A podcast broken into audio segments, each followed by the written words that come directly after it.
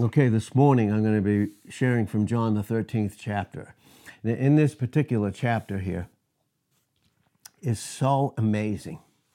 I, I honestly believe that it is one of the most incredible portions in all the Word of God. John the 13th chapter. It is the absolute fulfillment of John the 17th chapter. And so when we read John 13, and later in, in the week, I'm gonna I want to go through uh, as, as God leads us go through John 17 because they go together. But here's John the 13th chapter. In verse 1 it says this, now before the feast of the Passover. So when it's saying this, before the feast of the Passover, when it's saying that here uh, this morning, it's talking about Exodus, the 12th chapter, in those first 13 verses. In Exodus, the 12th chapter, in those first 13 verses there, that is the type of which Jesus Christ is the antitype. This is the shadow. Christ is the substance. There wouldn't even be a shadow if there were not substance.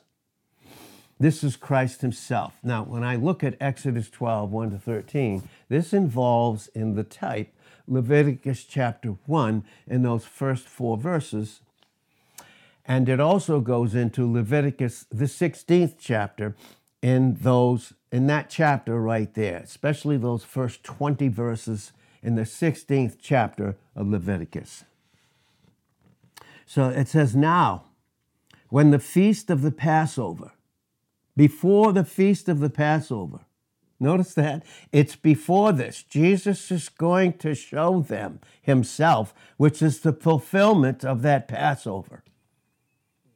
The, the types in the Passover, you, will see 1 Corinthians uh, 5 and verse 7. Christ is our Passover sacrificed for us. That's us, the church, to which those in the Old Covenant only knew in the shadow, but we have the substance of him.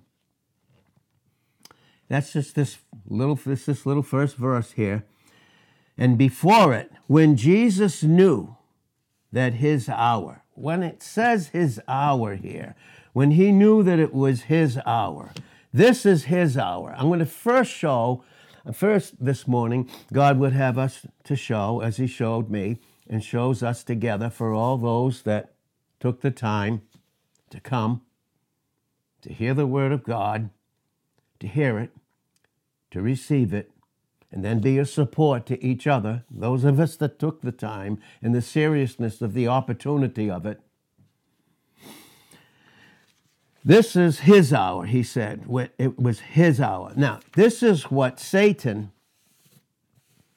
and the atmosphere and his, his evil, angelic, fallen kingdom, of which he's the usurper, is found in Luke 22.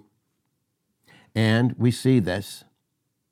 We see it very clearly in Luke 22. And I'll turn there and I'll read that scripture again.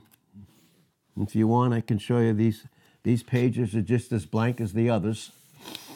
This is Luke 22 and verse 53. When I was daily, this is Christ, and he's speaking to the Pharisees. I wonder who he's really speaking to. When I was daily with you in the temple, you, you didn't stretch forth your hands against me, but this is your hour. this is your hour and the power of darkness. If you want to know what the power of darkness is involving here, we have to get into Matthew, the 27th chapter. And when you read Matthew 27, you're going to see the darkness of what was happening on Calvary.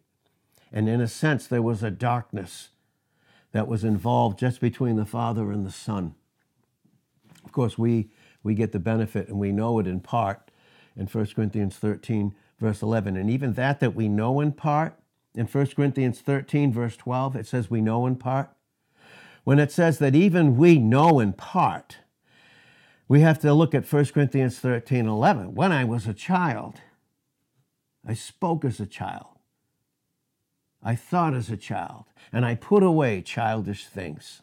We're going to see how some of these things that were put away in John the 13th chapter. But so even for us to know in part, this has to happen first. Even for the part, for us to continue on until the fullness of what Christ Himself fulfilled. This is your hour. This is what they thought was their hour. Their hour. Isn't that interesting? They have a thought and they think it's their hour. They have a thought. That's the unsaved. It's their hour, their time period. That's the, the flesh that's in the Christian. When the will's not submitted, they have an hour. They have a plan. They have an hour. It's, it's called the hour of darkness, the power of darkness. We read that in Luke 22 53. Now, Jesus said in Matthew 6 and verse 22, He said, If your eye be single, your whole body will be filled with light. But if your eye be evil, and we know evil in Psalm 51 and verse 4 is sin. If your eye be evil, your whole body will be filled with darkness. And if he said in verse 23, if the light that be in you be darkness, how great is that darkness? How great is it? This was their hour. That's what they thought was their hour. But I'm going to show you what Christ was talking about when he said, This is, this is, this is my hour. It was his hour between him and his father, no one else. His hour. What was his hour? I'm going to show you. I'll read it again. I'm going to turn to Isaiah, the 50th chapter. Verse 1, it says, Thus says the Lord, Where's the bill of your mother's divorcement? Whom have I put away? Or which of my creditors is it to whom I have sold you? Which, of course, he never did any of that. Behold, for your iniquities have you sold yourselves. That's the power of darkness. The whole power of darkness from the enemy is that iniquity, which is the will not submitted, and that's brought out in the angelic conflict in, in Ezekiel 28, verse 15. It's brought out very clearly in Isaiah 14, 12 to 15. Reality 16, 17, and 18 of what's going to really happen, as we see in the preceding verses in Ezekiel 28, verse 15, and those preceding verses. So we see the five I wills of the power of darkness, then we see the five I wills of the power of God through Christ by the power of the Holy Spirit. So, and again, wherefore, when I came, was there no man? Of course, this has to do with the will submitted or not. When I called, was there none to answer? Is my hand shortened at all that it cannot redeem, or have I no power? See, power, power of darkness in the hour of the power of Christ, to deliver. Behold, at my rebuke I dry up the sea. I make the rivers as a wilderness. Their fish stink because there is no water. Isn't that interesting?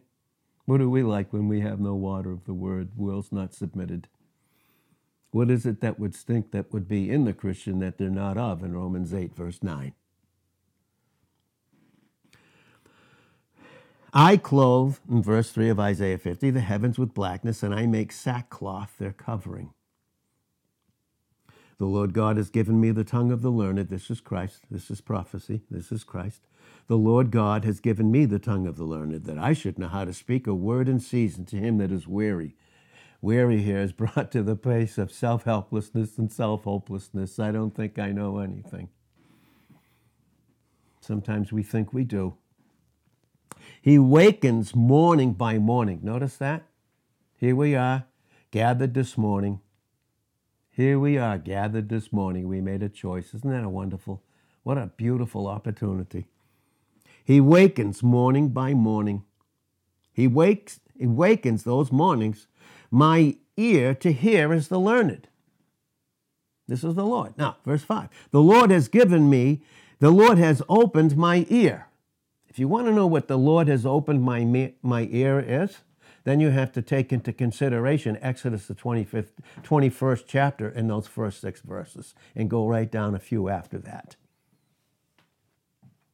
We don't have time to get into that, but the servant that was, was a master and he served a certain amount of time, if he wanted to stay there with his family and not leave, then he would be taken to the the door post and the side of the door and have his ear pierced through.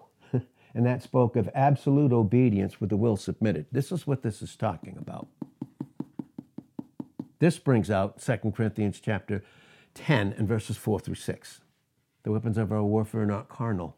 They're mighty through God to the pulling down of strongholds, casting down imaginations and every high thing that exalts itself against the knowledge of God. And then having in a readiness to revenge all your disobedience when your obedience is fulfilled. This is something that Christ has done. This goes into propitiation, substitution, reconciliation, and a scores of other things. Oh boy. Lord God, thank you. So the Lord God has opened my ear. I was not rebellious. You don't want to know about rebellious and certain attitudes, certain little subtle little attitudes.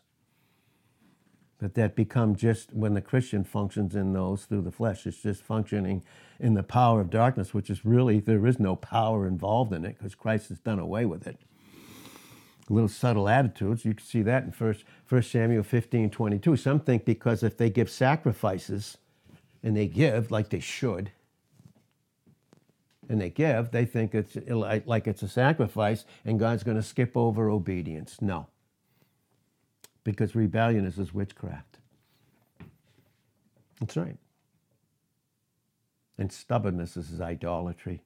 And because you rejected me, from reigning over you, I will also reject you. You see that. That's 1 Samuel 15, 22 and 23, and also brought out in 1 Samuel, the eighth chapter, in those first seven verses. Where is everybody this morning? Verse 6 I gave my back to the smiters, to the Roman cat o' nine tails. Do a study on it.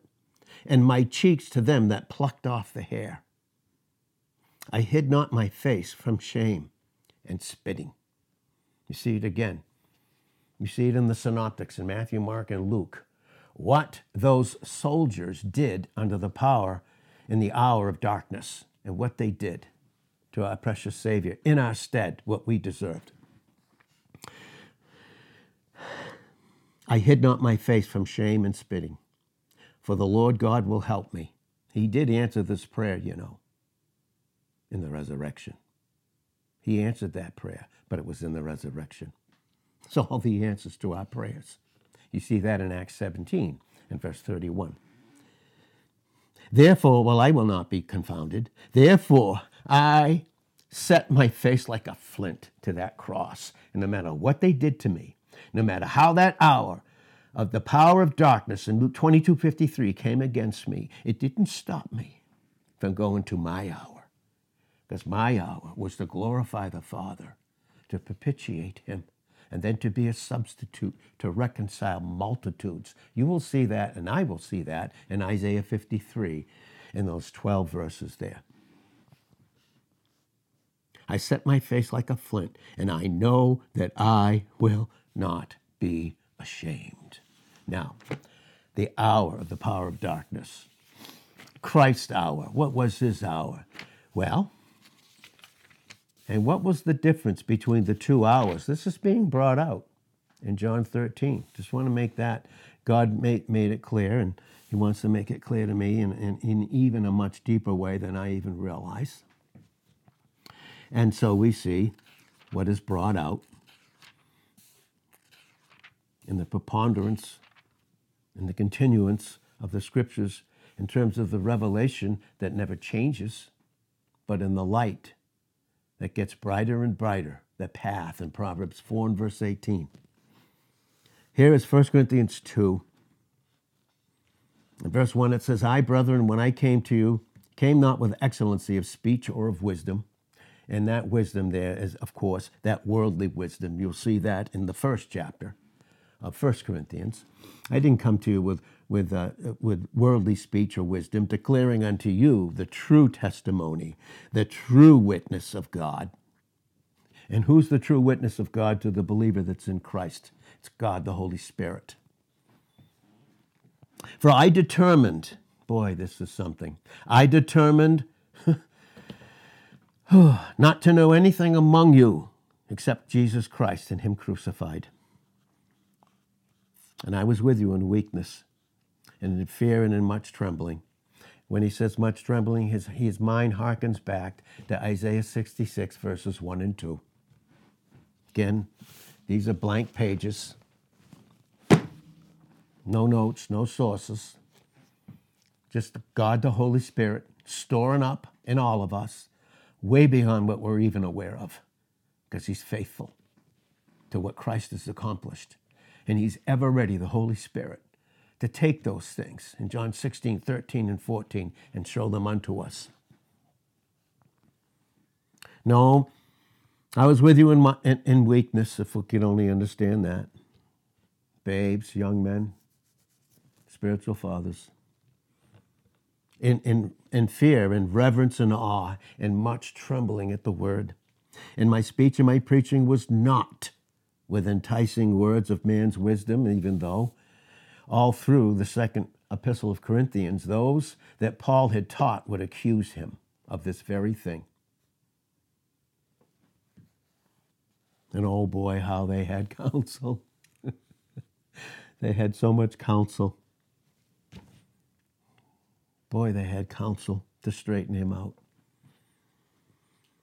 With enticing words of man's wisdom man's wisdom apart from Christ under the power of darkness, the enemy, but in demonstration and manifestation of the Spirit and of power. The Holy Spirit, the power is Christ. In 1 Corinthians 1 and verse 24. That your faith, your absolute dependence, should not stand or rest or be secure in the wisdom of men, but in the power of God, again, which is Christ. For God has not given us the spirit of fear in 2 Timothy 1 7, but of power and love and a well disciplined mind. Howbeit we speak wisdom among them that are complete. That's, we have to get into the, the epistle to Ephesians, complete. You can see it also in Colossians 2 9 and 10. That's why Ephesians and Colossians go together. They dovetail beautifully and perfectly. Yet not the wisdom of this world, nor of the princes of this world. All those that are in authority under Satan as human beings, under the atmosphere of Satan, who operate in his power of darkness. Of this world. See, we're going to a world to come. That's in Hebrews 13, 14. For here we have no continuing city, but we seek one to come. It's a whole different world. Can't wait to be there. A whole different world and so many others around my age are already there. Multitudes. Multitudes. They're all around the throne. Revelations chapter 5, 1 through 12. If you want to know what they're doing, that's what they're doing right now. They made up that heavenly choir. Nor of the princes of this world, those under the rulership of Satan, of this particular world system, Notice that? It is of that particular world system that come to naught. What is that? That's 1 John 2.15. Love not the world. This world. Neither the things that are in the world. That's our separate plans. Neither the things that are in this world. If any man love this world, the love of the Father won't be an operating principle in them, even though he does love them. It won't be entered into their experience. And these are the things that are in the world, and this is what the enemy uses the lust of the flesh. That, in, that includes trying to get knowledge from the Word of God without submission and without a proper experience. So now I know enough to lead myself. Interesting. The lust of the flesh, the lust of the eyes, and the pride of life. And these be the things that are not of the Father, but are of the, the devil, Satan. And they are on their way, seriously, to passing away. In other words, that full lie that started in Genesis 3, went to 6, it really started in eternity, but it entered into time to affect man's relationship with God, which was dealt with by Christ, who was the voice in Genesis 3, verse 8, who would fulfill the truth of Genesis 3 and verse 15, which would be the cross. He would do that. Because we know outside of Christ, in an unsaved state. Or the flesh that's in the Christian in Genesis 6 and verse 5, in Genesis 8 and verse 21. Every thought is only evil what? It's continually. And again, evil there is the purpose, designs, desires, and everything. one thought, one bad attitude is that. Just one. It affects the fellowship is over.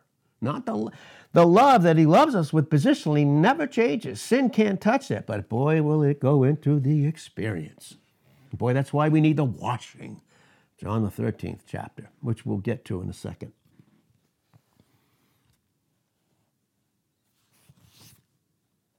But, 1 Corinthians 2 7, but separated completely from that. And what a process that takes. It takes years, folks, does. But we, those in Christ, but we speak the wisdom of God in a mystery. The mystery there, you'll have to see, is the truth of the first three chapters of Ephesians that go right into the reality of it in time in chapter 4, 5, and 6, and right into eternity. In a mystery, even the hidden wisdom, which God ordained and set was a part of him. You see that in Revelations 13, 8 and Hebrews 4 and verse 3. Before the world, unto our glory, the glory, of course, of which Father had to be propitiated, and then as a substitute, we could receive that glory. You'll see that in Romans 8, verse 28, and Colossians 1 and verse 27. Our glory, listen to this, which none of the princes of this world knew. For had they known it, they would have not crucified the Lord of glory. Isn't that wonderful? The demons, the Satan, Satan demon, through these men. They didn't know it. As if they that was their hour and power of darkness. They thought they were getting rid of them. That's what they thought. That they could get rid of God, like the unsaved. And like us in the flesh when we don't function in who we are in Christ. They get rid of them. But here in John 13, that's what it's speaking of. So if you want to know the sources, here they are. They're right here in the Bible. They're right here in this Bible. So now in John 13, verse 1, now before the, the feast of the Passover, which Jesus knew that his hour, now we know his hour, don't we? His hour was come that he should depart out of what? This world. What is that world? John 12 and verse 31 and John 14 and verse 30 and 1 John 2 15 bring that out crystal clear that Jesus had nothing to do with this evil world system that's still continuing, neither the prince of it either. Neither. He wasn't of the world. Anything about him in John 17 and verse 14. And us that are in him in John 17 and verse 16 aren't either. Not one single thing. And do I understand that? Do I even know what fellowship is? True fellowship.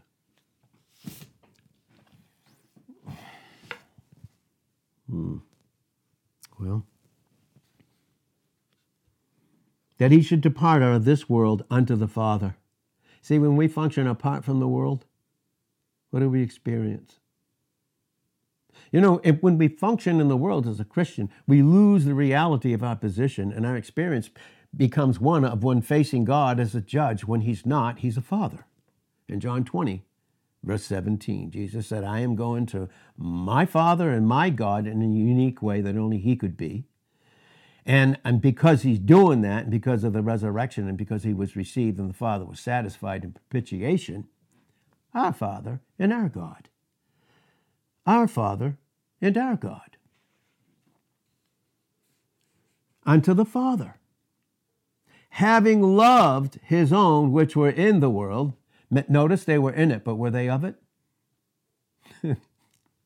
he loved them unto the end. The end of what? The continual beginning for all eternity. The end here is time. But is it over for us? Is everything about us time? Our plans? Everything we do?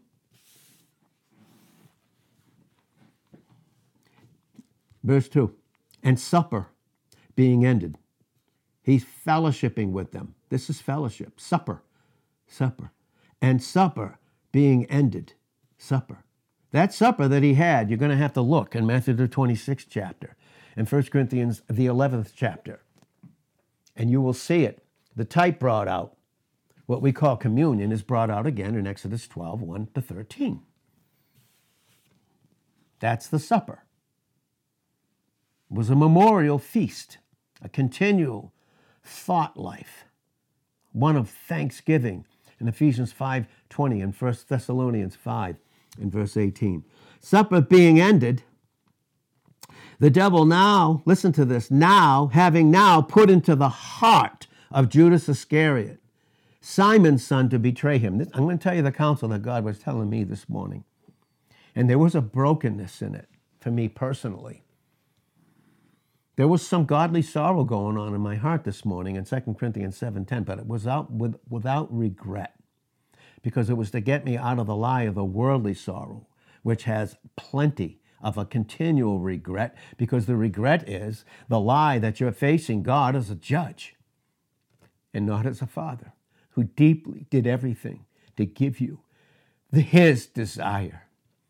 No wonder it says in Psalm 37, verse 4, delight yourself in the Lord. See my delight? Or something else. Delight yourself in the Lord, and he will give you the desires of your heart, and they come from Him. They have nothing to do with the desires of Genesis 6, verse 5, and Genesis 8, in verse 21. They don't have a single thing to do with it. Not a single thing. Heart. The devil now put into the heart. Now, he can never enter our heart because Christ is there. That's position. That's why sin can't touch my relationship. He's not the God of religion, he's the God of relationship. Can't touch it. But it can touch my experience. Now, Matthew 6, look at verse 19 to 21. Don't store up treasures on the earth where moth and rust corrupt. You'll follow it all the way through the details of life to the 34th verse of that sixth chapter of Matthew. Just follow it through. Those all, all those other things we put first before the kingdom, before his ruling and reigning over us, before he who without cause is first cause becomes secondary. And then we live in the negative effects of it when he's not first.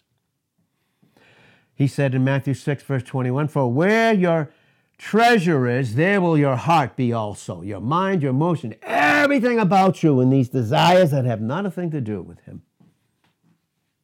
And when we do, in our experience, what do we do in our experience? We betray Him. We betray Him. Isn't it nice to get taught this morning? We betray Him. Now, we can't positionally. Will he ever betray us in John 6, 37 and 39, and John 10, verse 28 and 29? No, because him and the Father in John 10, verse 30 are one. That's propitiation. There would never be a substitute or reconciliation had the Father not been propitiated.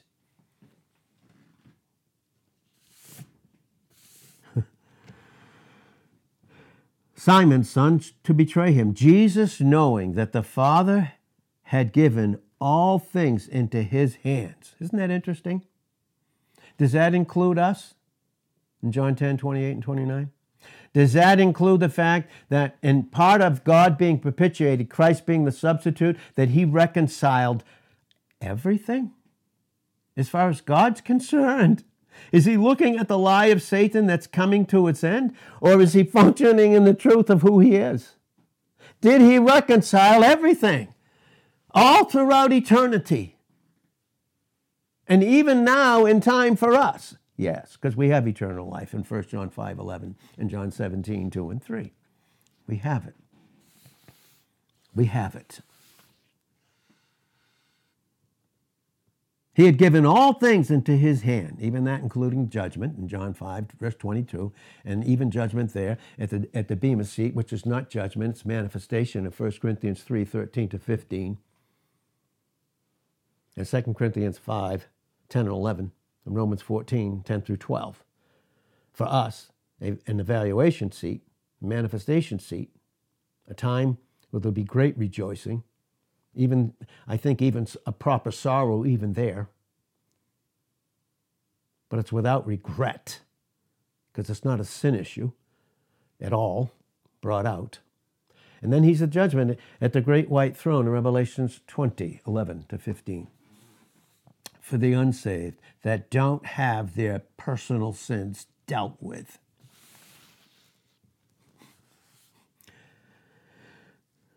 Knowing that he was come from God, he came from God. John 3 27. Can a man receive anything except to come from heaven? Read Deuteronomy, the 30th chapter. You'll see the fulfillment of that based upon Deuteronomy 18, 15 through 18, what Moses was teaching, that he himself, knowing himself, was the type, that Christ would be the fulfillment of that, even in terms of millennial reign.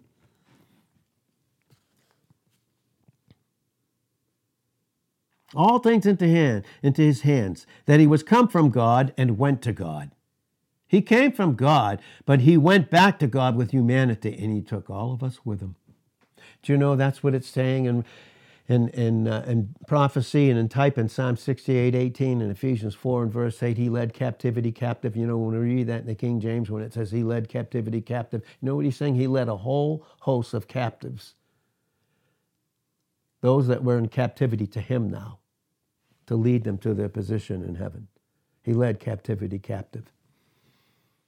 When, he, when Psalm 68, verse 18, it says, He led captivity captive. He gave gifts unto men. Those men are the gifts themselves. Those men are the gifts themselves. They have particular gifts, but the men that are given to the body, to the local assembly, are the gifts themselves. Ephesians 4 8. He doesn't mention rebellion there, like he did in Psalm 68 18, because that has to do with the unsaved in his love and his completion of his love for us and forgiveness, which is what we're going to go into. Probably don't have the time this morning, but but but uh, we'll see when God has it, which it goes into forgiveness. There is, he doesn't see us in, in, in a rebellious state. Even his loving chastisement is the proof of it. But how do we see ourselves? And how we see ourselves is how we'll see him. How we see him is how we'll see others.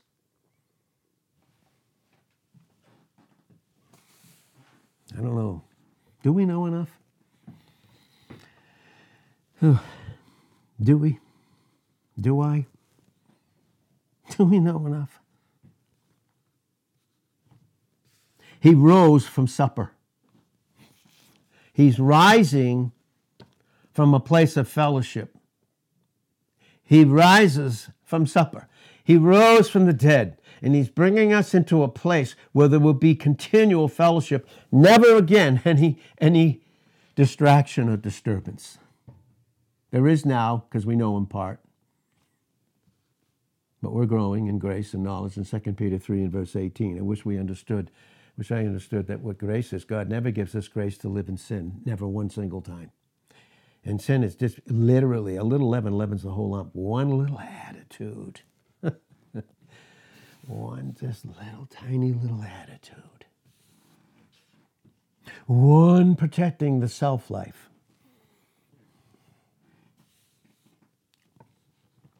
Just one. Something about self starts with an attitude and enters into an expression. And some Christians would think that they, when they make it known, they're murmuring in Philippians 2 and verse 14, which is un, in their thought life. Then it comes out. What?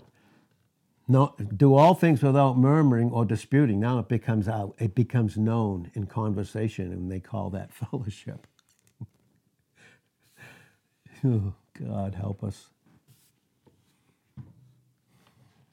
He rose from supper. And he's teaching, he laid aside his garments. He laid aside the outward manifestation in John 1 and verse 14. Then you get in Numbers, the fourth chapter. That's the tabernacle. Wasn't much to look at on the outside. It was filled with beauty on the inside. So Numbers, the fourth chapter of the tabernacle, goes into John chapter 1 and verse 14.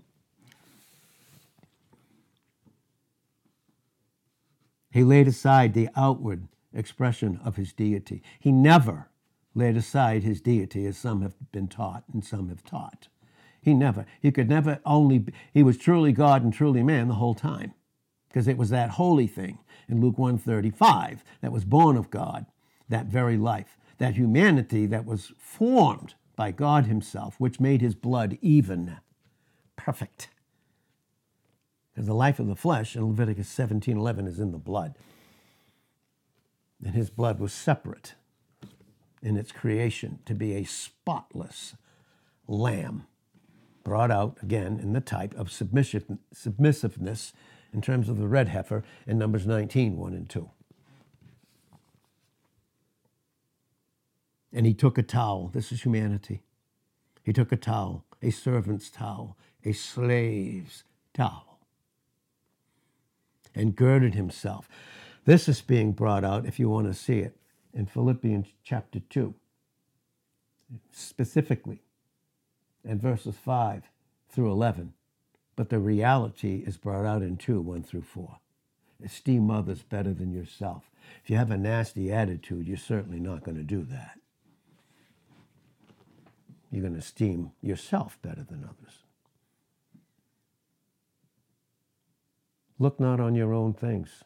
Boy, I wish we'd get that one straight for a local assembly. Look not on your own things, your own plans. We have guides. There's a reason God's given us guides. Those that are in heaven, and I have scores of them, my pastors, in Hebrews 13, 7, but we have living ones right now in Hebrews 13, 17. We're to obey them and submit ourselves to them. But no, we know enough to do what we know, and we're going to do it separate. okay. You stand or fall in Romans 14, 4 and 5 before the Lord. And He'll deal with all of our wills, won't He? Because He loves us. That's not a threat, that's a loving fact. He took a towel and he girded himself. I, I thought about that. He girded himself. I said, Oh my God, oh my God, Lord. You're the only one that could have done this. And because you're the only one that could have done this, you're the only one that would have done this. Because without him, John 15, 1 to 5, we can't do one single thing because we have that flesh that's in us that some would teach us not, which is a lie based upon Romans, the seventh chapter, and based upon John 6, 33, and again in, in Romans 7 and verse 18. And don't forgive me if I'm using too many scriptures because I don't need it. Neither do you to receive this. Well, we might to actually function in it. He girded himself. This is everything. Wish the lordship salvationists would know this. Look through the synoptics. From eternity, he was Lord and God, the sovereign one. That needs to be knocked off. Let's, let's talk and uh, knock it off. After that, he poured water into a basin and began to wash the disciples' feet. God. This is God. He began to wash the disciples' feet and to wipe them with the towel wherewith he was girded. This is substitution. And it's a continual reconciliation and entering into continual fellowship. Then he came to Peter, and Peter said unto him, Lord, you wash my feet? That's like some that come and they think they know enough. That is he talking to me? is that for me? I don't know, is it? that he couldn't be talking to me. No, and I mean, Job, God couldn't be talking to you. You're already too righteous. And when you justify yourself, you clear yourself of all guilt and condemnation. And we do have that in Christ in Romans 8 1. But do we have to continue to judge the self, self judgment? Of course we do, based upon the truth of who we are in Christ. By what He's done, not what we do. It's what he's done and what we receive. We don't go back to Deuteronomy 4 and verse 1 and Exodus 20, 3 to 17, with those 613 statutes and ordinances that are contained in those 10 Hebrew words, and that's why we put it in the booklet.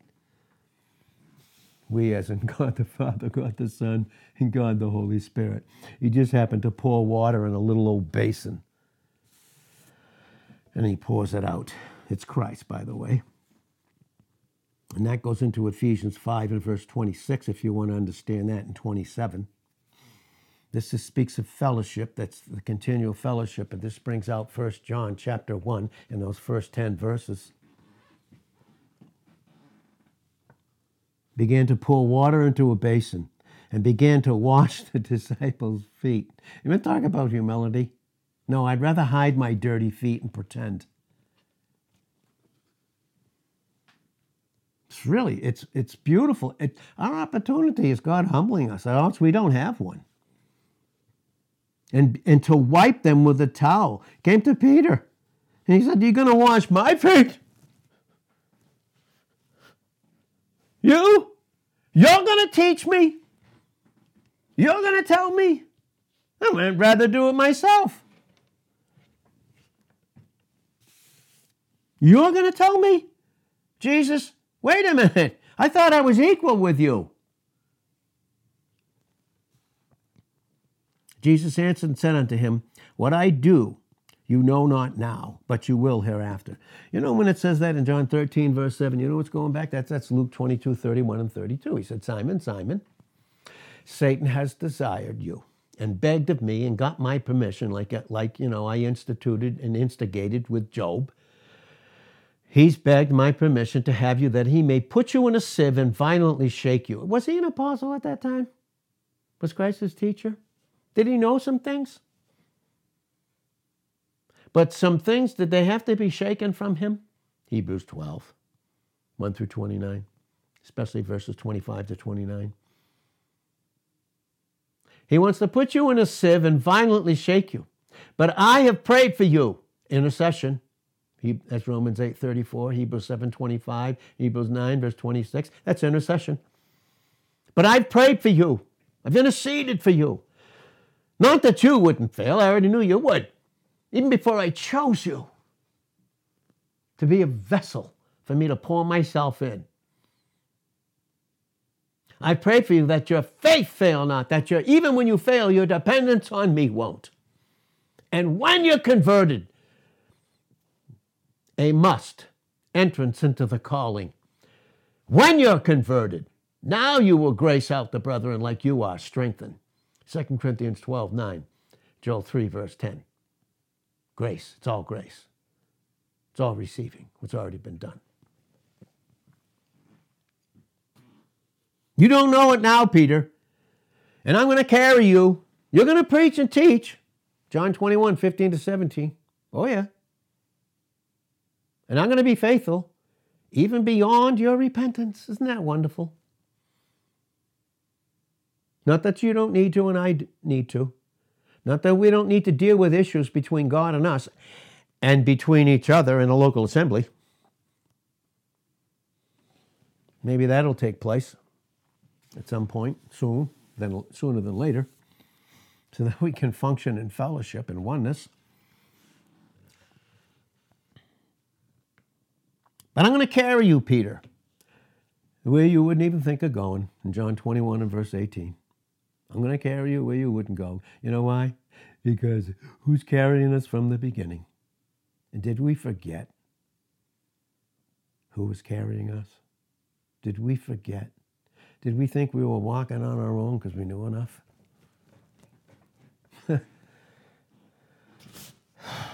Familiarity familiarity. And it's not that I think that it's not that I think some people are being familiar, but there will always be a warning and a potential for it. And some may think that, that I thought they were being familiar when I was in love, saying, okay, I don't think you are, but this is what could happen from both of us.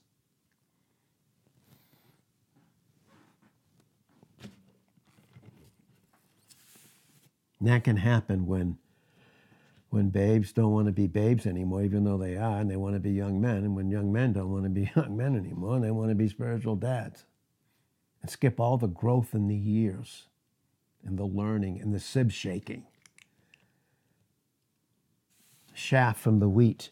You know, that's what they did, you know. They'd go into the barn or wherever they went into, in a manger where animals ate, and they would shake, take off the shaft that was no good, and have the wheat. That's what Jesus was saying in John 12, 24. Except the corn of wheat fall into the ground and die, it abides alone. But if it dies, it'll bring forth much fruit, the fruit that was brought out again in Isaiah 53, 1 through 12. Fruit of the travail of his soul in 53, verse 11 of Isaiah.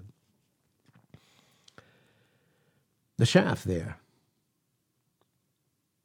is what God's dealing with us in the flesh, separating it through the preaching of the word in Hebrews 4 and verse 12 soul from the spirit. Peter said unto him, You will never wash my feet. do you know how, look at, do you know how this affects fellowship with us? Because some, some make the vessel the issue and not Christ in the vessel. And God's choice. They don't like God's choice. You're not going to do this. You're not going to do that to me because I think I'm something. And you may think, and I may think, we're comparing ourselves to the vessel, but I'm going to tell you, we're comparing ourselves to God Himself through Christ by the power of the Holy Spirit who chose that vessel. There's no question about it. See, we're, we're being specific. We're having specific light. Specific. Jesus answered, said unto him, and, and then Peter said, No, you won't wash my feet. Jesus said, If I wash you not, you have no part with me. What's the part? What's the washing of the feet? It speaks of the deepest intimacy in a relationship in and with and of Christ. Unless it happens, there's no intimate love, there's no love life. There's nothing to receive, and there's nothing to give back.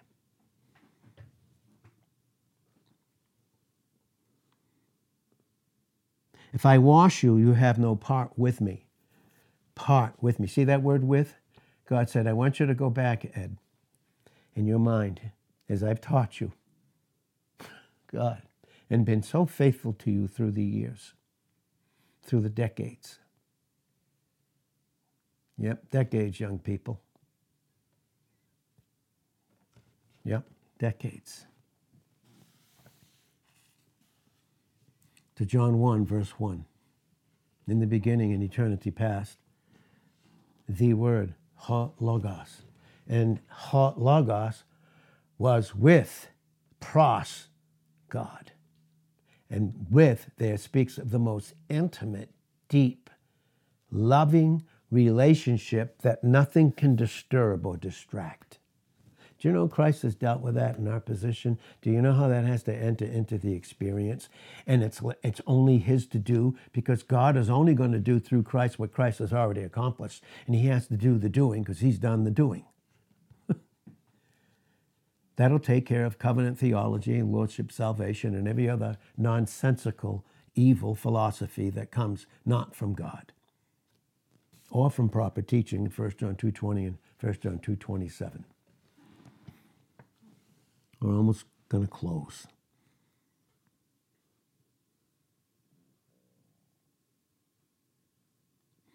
Peter said, Lord, not my feet only, not my feet only, but also my hands and my head. Listen to this. Again, I, I, I showed you this is a blank page. This is what I was getting sitting here this morning. And what I'm getting is all of ours. And, and he's the author of it. I'm just a little vessel. But this is what was going on this morning. Because he's dealt positionally with our hands and with our heads. Because when Christ is not my head in Colossians 1.18, Colossians 2.19, I'll do whatever I want to do with my hands, and those hands are the flesh. But he's dealt with us. But also my hands and my head. And Jesus said unto him, He that is washed, Right? He that is already bathed wholly in terms of salvation, God being propitiated, you receiving the substitute, doesn't need to wash, he doesn't need to be washed anymore, his head or his hands, because that's dealt with by Christ. But for that to be an actuality in the experience, you need to have your feet washed so that you think properly in your head and that your hands do only his doing. That's Philippians 2 12 and 13. Work out your own salvation with a reverence and a trembling, for it is God which works in you both to will. Never violating your will, but you submitted to his will, which is Christ in John 4, verse 34. And to do of his good pleasure, which is Christ alone. It's interesting how grace and truth, listen to me, you can't separate grace from truth, truth from grace, and you can't separate any of it in terms of our relationship with God without the cross. And there's no glorying there, glorying in an attitude and holding on to it. Galatians 6, verse 14. God forbid that I should glory. Of course, only in the cross of Jesus Christ, of whom the world, thinking like the world and its deception in Revelation 12 and verse 9, and all its accusations. And can a Christian function just like the world? The world who doesn't know God and accuses the Christian, accuses the, the Christian because he's deceived. That can't be a believer in the flesh, deceived and now accusing. Sorry very convicting to me personally, as it was this morning. He that is washed, bathed already, need not except his feet, but is clean completely. Did you know that? To the pure, all things are pure. Titus 1 verse 15. But to the unbelieving, can I be, am I an unbeliever in the flesh experientially? Yep. Even nothing is clean. Nothing is pure. Ah. And then you know what happens? the enemy comes in and he starts giving you little plans. This is not working here, so we got to change. And just think, listen, you and I have had those thoughts, and thank God they never come, they never came to fruition. Because he interfered in his anticipative love and his prevenient grace.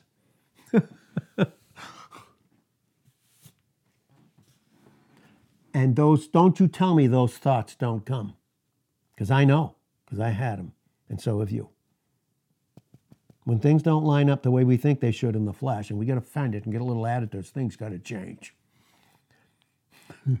we want the change in someone else, and God wants the change to be in us and our experience.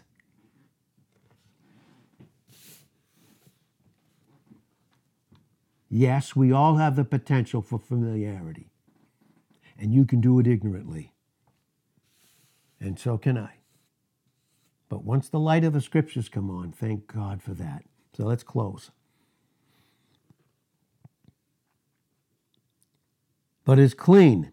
All those that are mine are clean. They'll never go enter into the white throne judgment because they're clean.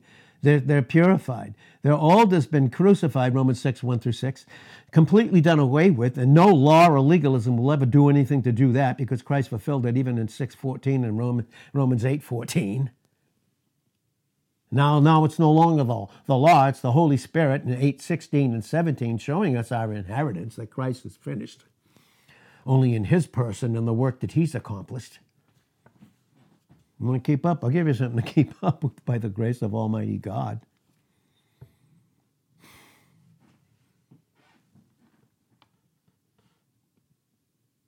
But not all.